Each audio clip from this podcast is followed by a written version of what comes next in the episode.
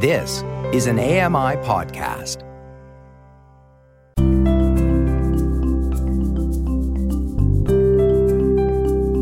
My brother is probably going to kill me, or at least permanently disown me when I share this information. But at the same time, I think we're both mature adults now, so I'm fairly confident that we can work through this. Growing up, I had a stuffed teddy bear, and his name was Tedums. My brother, on the other hand, he had a blanket, and he called him Bee. We dragged that bear and blanket with us everywhere.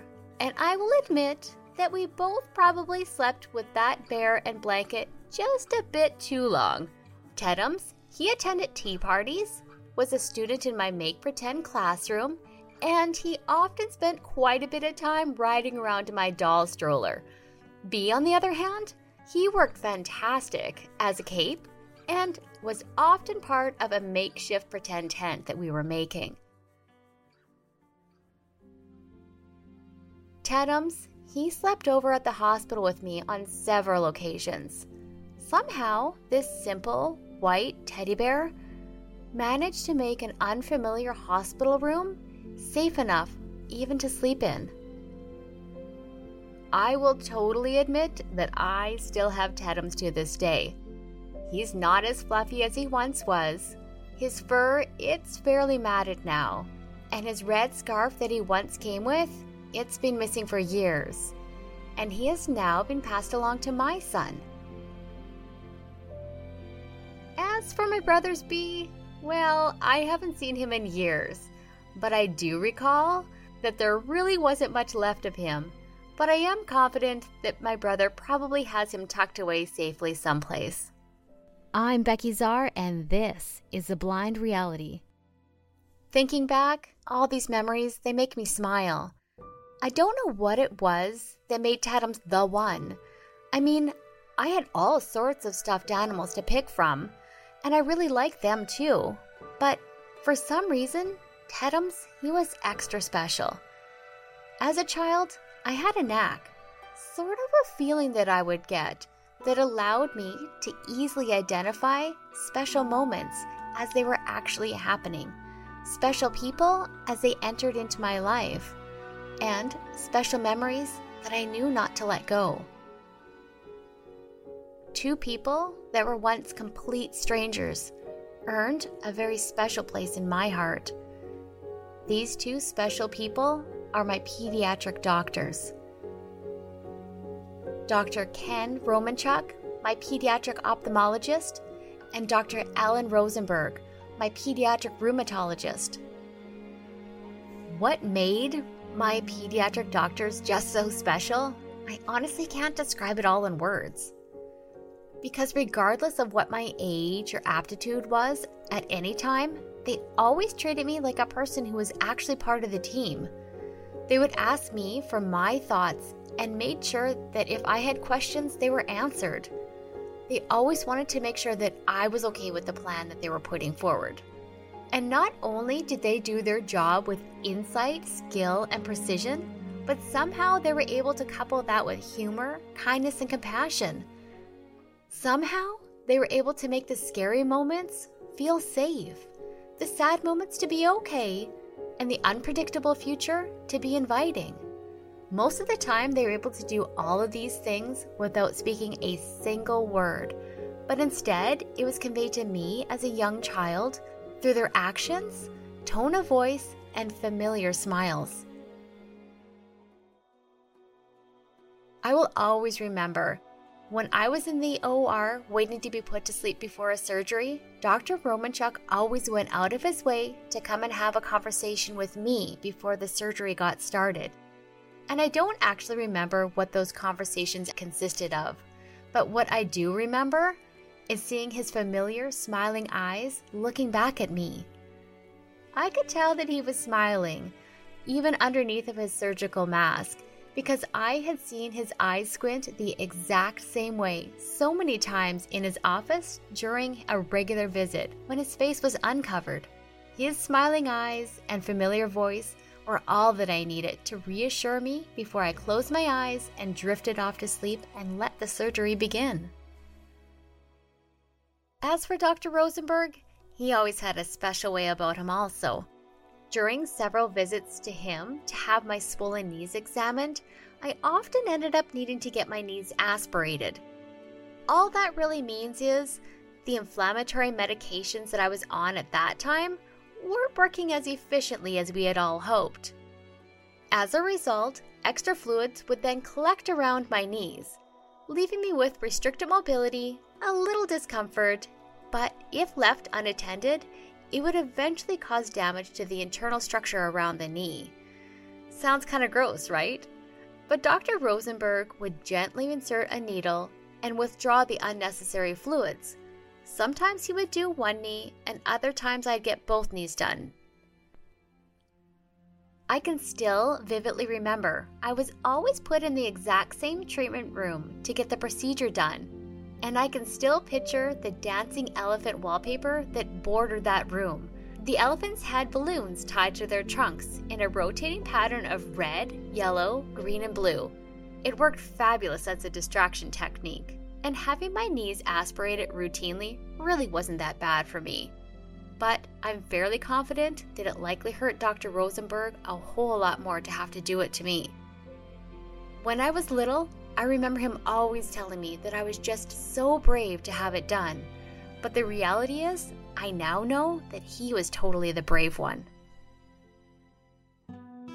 Have you ever just got comfortable with something and suddenly it was time to switch and head in a total different direction? If you're like me at all, your mind might start getting a little creative at this point and trying to come up with various solutions to avoid this change. Luckily though, if you're like me also, your mind will eventually begin to realize that these subpar, unrealistic options are likely not realistic at all. And that no matter what, this change, whether you like it or not, is coming towards you. This particular change that I'm referring to is the inevitable transition that occurs around the age of eighteen or nineteen years of age, when suddenly you're no longer viewed as a child, but rather you're considered an adult. And I know you're probably thinking, what are you talking about, Becky? This is the greatest, to no longer be perceived as a child when you're ready to have the functionability of an adult. Suddenly, we're allowed to vote, consume alcohol legally, or perhaps you might even feel mature enough to move out and start your own beginning. But I am not talking about any of these milestone beginnings. But rather what I am talking about is the milestones of changing from the pediatric world into the adult world. For those of you who haven't actually experienced this, it probably doesn't seem like that big of a deal, right? And then I'm perhaps overreacting just a wee bit. Like, it's just another part of growing up, Becky, come on.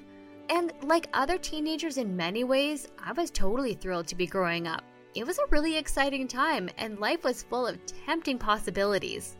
But transitioning away from my pediatric doctors, whose care I had been under for as long as I possibly could remember, only left me with a feeling of unease.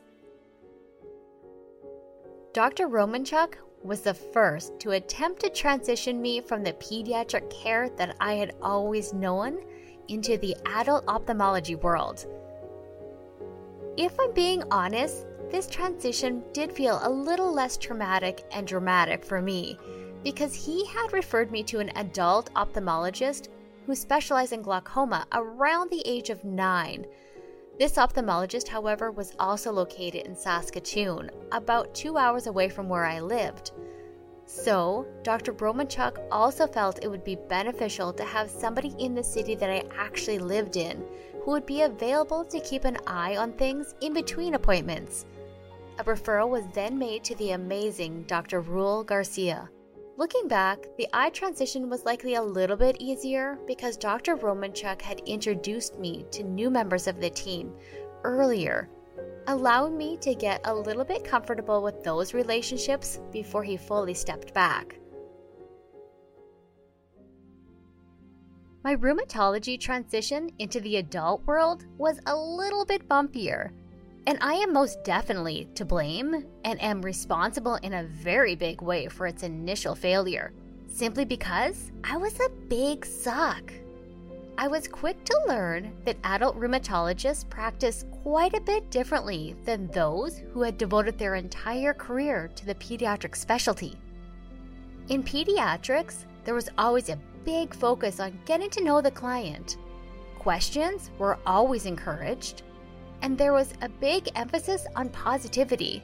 After a couple of appointments with a variety of adult rheumatologists, I realized that these principles were most definitely not practiced always in the adult world. There, I was just a number, a name on a chart with absolutely no background, no history, no experience. I was just another random person sitting in an overfilled waiting room who was completely unattached with no emotions or bond. I was totally starting from scratch, despite my decades of time in the system. When reflecting back on all of this, I was totally wrong to think that I didn't have a security blanket like my brother. I most definitely did. It was totally Doctor Rosenberg and Doctor Romanchuk. And simply because I had turned a specific number, they were suddenly being taken away from me, and I was most definitely not ready to give them up.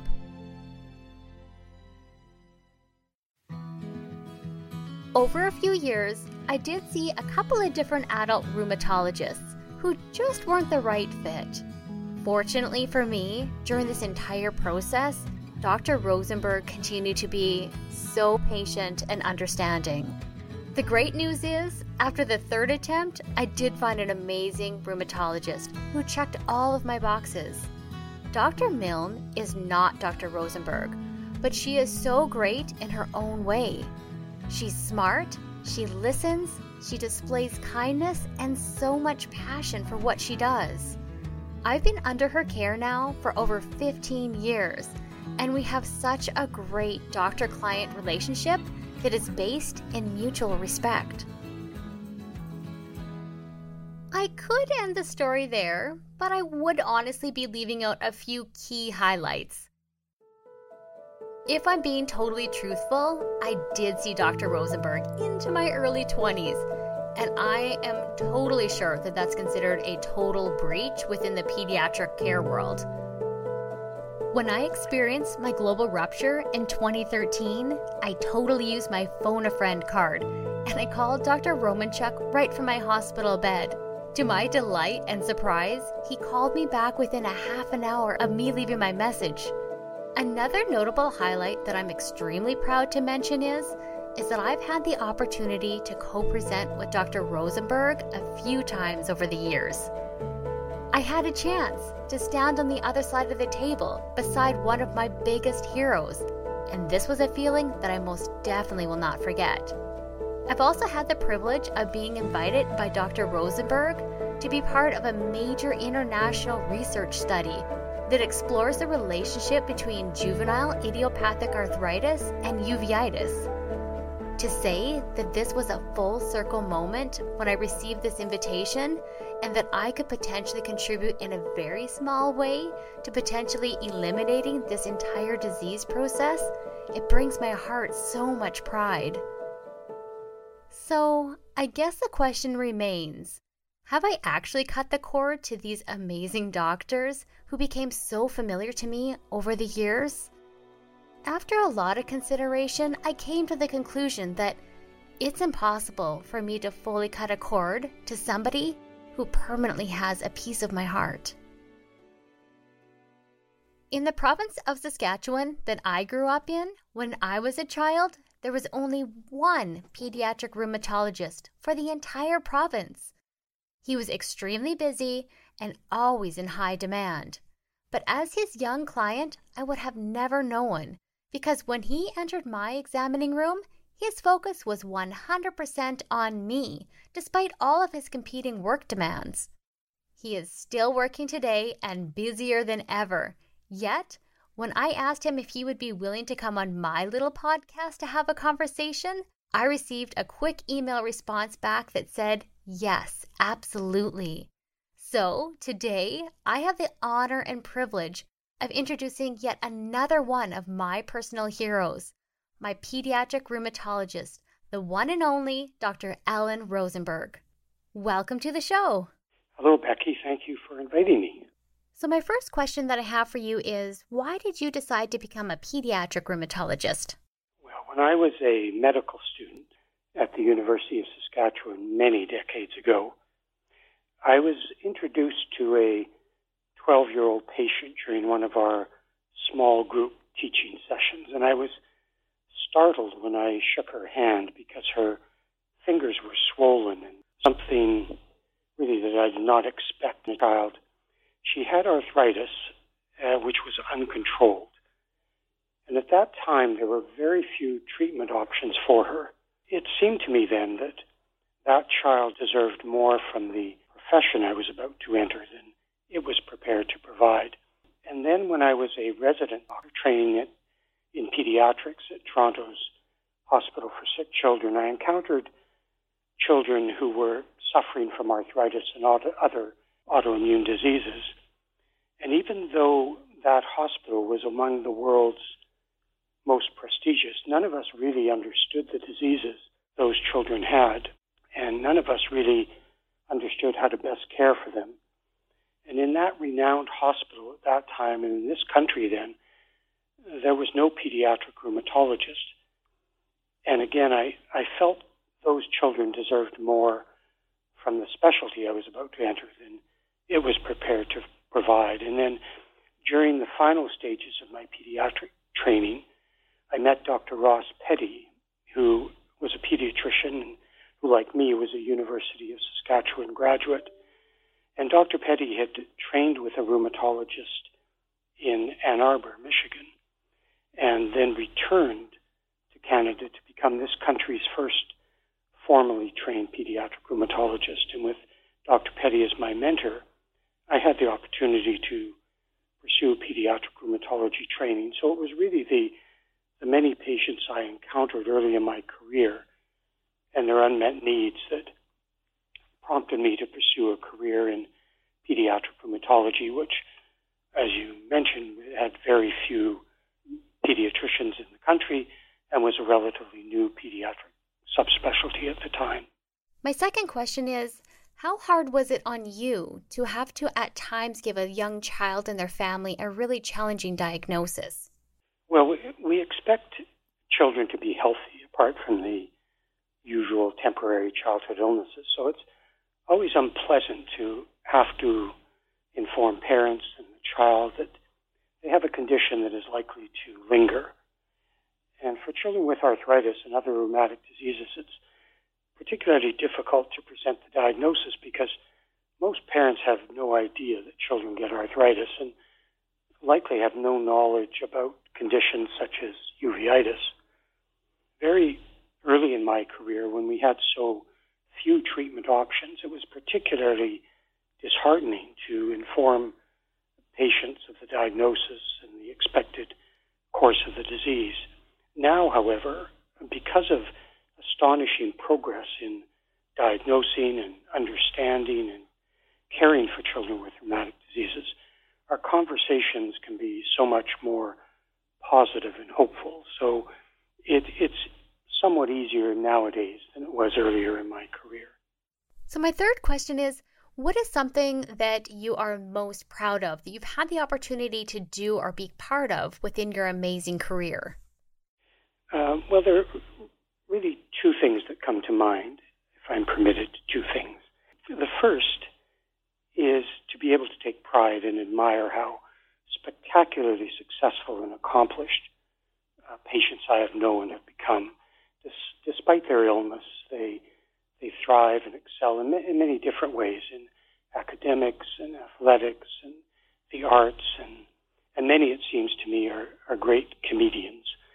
And I've been so proud to to watch them grow and profoundly grateful to those who, as adults like you, Becky, keep in touch with me. The second aspect of my career that I'm proud of is having successfully enticed so many absolutely brilliant, dedicated and compassionate colleagues to provide their expertise to help care for our patients and to contribute to advancing knowledge about childhood rheumatic diseases through collaborative research.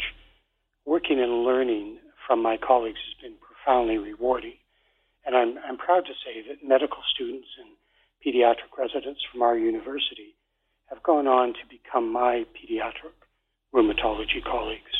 So my last question is, I was a client of yours for many, many years, and I'm just curious, was there something that stood out about me as one of your clients? Well, I do remember vividly the first time we met. You were four years old and very, very cute. And I looked forward to every visit with with you and your parents. I, I knew that no matter how challenging things would become, you would you would have the love and support of your parents, who I think were a real strength as you grew up and to an adulthood and even beyond. And every visit with you was uplifting for me, and every time I saw you, I I recommitted to learning more about uveitis associated with childhood arthritis. I remember that first day that we walked from from my clinic to Doctor Romanchuk's clinic, the ophthalmologist, and I said to myself that we we really need to to understand this disease better. So you, representing the many other children similarly affected, was the inspiration and driving force for, for much of our research. It's been a slow process, and it's it's challenging to do the research and to find the funding, but I do think we're on the the brink of some really transformative discoveries that will result in even more effective care and prevention. And as, as I watched you grow and mature, I had this this increasing sense that little Becky Lee, that we used to call you at that time, were with your remarkable sparkle and humor and wit and warmth and intelligence, would very likely continue to to bring abundant joy to this world and, and make the lives of so many people so much better. And I'm, I'm happy to say I'm one of those people.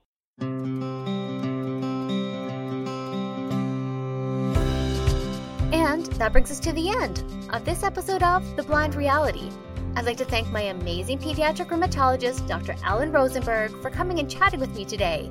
And I'd like to send him a heartfelt thank you for all of his patience and kindness that he's extended to me over the years. I'd also like to thank my family for their continued love and support. This episode was written and produced by me, Becky Czar. Technical production was provided by A M I Audio's Nasreen Abdel-Majid, and the manager of A M I Audio is Andy Frank. Remember, until next time, if you need a hand, get it. If you can give a hand, give it. Thanks for listening.